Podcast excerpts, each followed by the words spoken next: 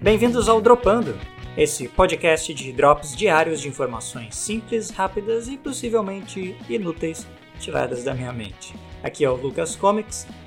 Me desculpa se eu não me apresentei da maneira correta nos episódios anteriores, mas essa recém é a nossa quarta edição, hoje, dia 8 de dezembro de 2020. Agradeço a todos pela sua presença. Vou deixar aí o meu Twitter para quem chegou aqui de outras formas. E para quem já ouviu o episódio de ontem, estamos essa semana fazendo uma lista das sete produções mais importantes para mim no ano de 2020, não necessariamente lançamentos de 2020, mas as coisas mais importantes que eu assisti ao longo desse ano. Então, se quiser saber mais, pode voltar ali no episódio 3 para saber mais informações a respeito dessa lista, quais as produções que eu vou falar ao longo dessa semana, desses 7 drops diários, e também sobre o que eu falei ontem, que foi o filme Parasita.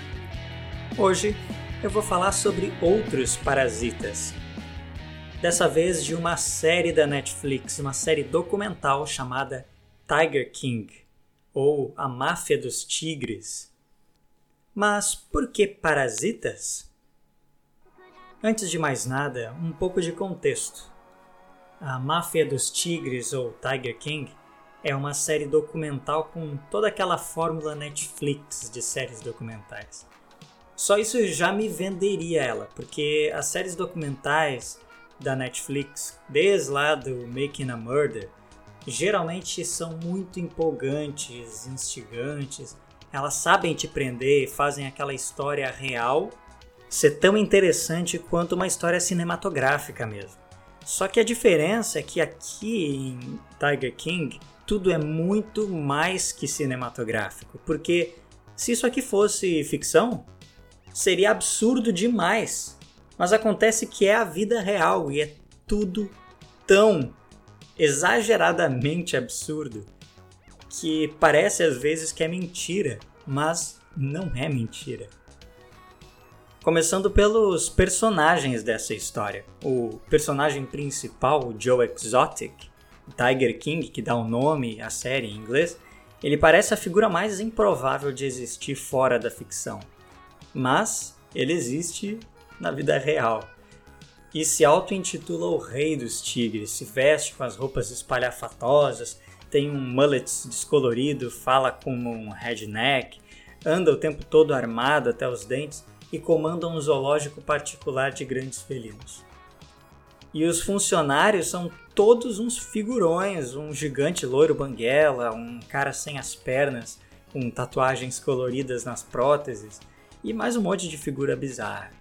E além disso, essa história tem uma antagonista, a Carol Baskin, arqui-inimiga do Joe Exotic. E toda a história gira em torno desse embate entre os dois, que durou anos. E acontece que a Carol é uma ativista dos direitos dos animais e ela luta pela libertação dos grandes felinos, né, dos zoológicos particulares. E todos os criadores de tigres odeiam ela. Mas o Tiger King, o Joe Exotic, compra essa briga por todo mundo. E já no primeiro episódio você tem uma ideia geral de toda a história, o que, que vai rolar ao longo dos episódios seguintes. E aí eles deixam algumas pontas soltas ali para serem amarradas ao longo dos episódios sequentes. Mas as bizarrices do primeiro capítulo dessa história elas não são nem a ponta do iceberg do, do que tem por vir.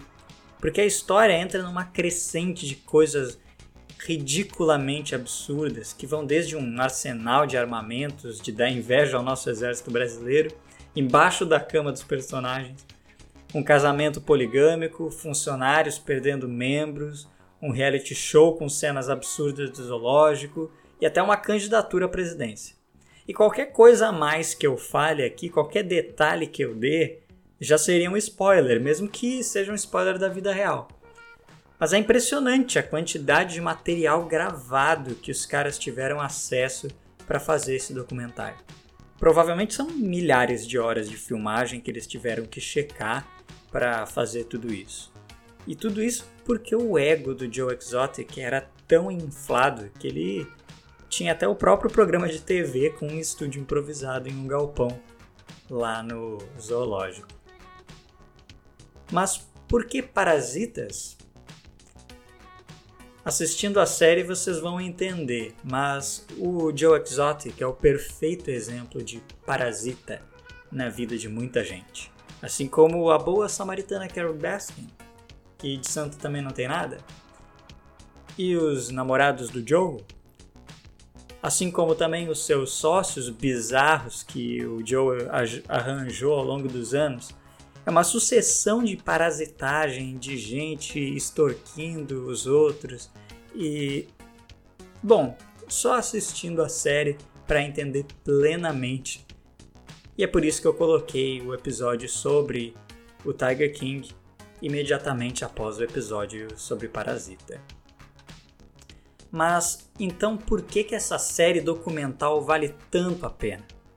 E a resposta é simples para ver o quão bizarro o ser humano pode ser e o quão bizarra é a América. Dá para entender muito sobre a cultura interiorana dos Estados Unidos com a vida desses personagens, que é filmada ali no dia a dia. E todos são muito interessantes, são pessoas impressionantes. Além disso, a direção e a edição dos episódios é impecável. Ela te prende o tempo todo, te instiga a querer saber mais, e a curiosidade é enorme o tempo todo de ter as respostas sobre aquelas bizarrices e sobre como aquele mundo funciona de uma forma cinematográfica. Tudo isso é muito empolgante e a construção dos episódios é feita para te prender o tempo todo, para te dar novos pontos de vista sobre o que está acontecendo. As dúvidas vão brotando sobre assuntos que tu achava que já estavam resolvidos eles vão te dando novos detalhes sobre histórias que tinham sido aparentemente concluídas dois, três episódios antes. E essa série ela vai se construindo de uma forma, numa crescente, que no início parecia que era só uma série sobre um reality show que estava sendo gravado em um zoológico e ela vai se tornando uma crescente de crimes e coisas absolutamente absurdas que vão acontecendo. É, a palavra para essa série documental é com certeza absurdo, o absurdo da vida real. Né? Eu imagino que aqui no Brasil a gente não consegue encontrar tanta bizarrice como esse, esses sujeitos lá nos Estados Unidos. Além disso, eu não tenho muito mais para falar é, eu sou um fã das séries documentais da Netflix porque são todas muito bem feitas. Já existe uma fórmula, né? Que começou ali com Making a Murder e tem várias outras séries documentais sobre crimes, sobre assassinatos, enfim, mas também sobre coisas mais corriqueiras da vida real que também são muito interessantes porque eles têm essa fórmula de te mostrar várias coisas que vão acontecer nessa história, meio que um panorama geral, logo no primeiro episódio, e nos episódios seguintes te dando novos detalhes surpreendentes sobre aquela história que vão te prendendo episódio após episódio, né? Então, um episódio te mostra sobre um personagem específico, tu vai criando meio que uma ligação a ele e depois eles desconstroem isso completamente no episódio seguinte e assim a série vai indo.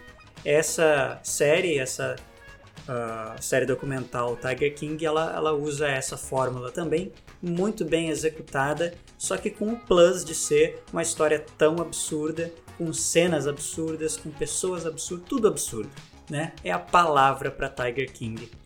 Absurda.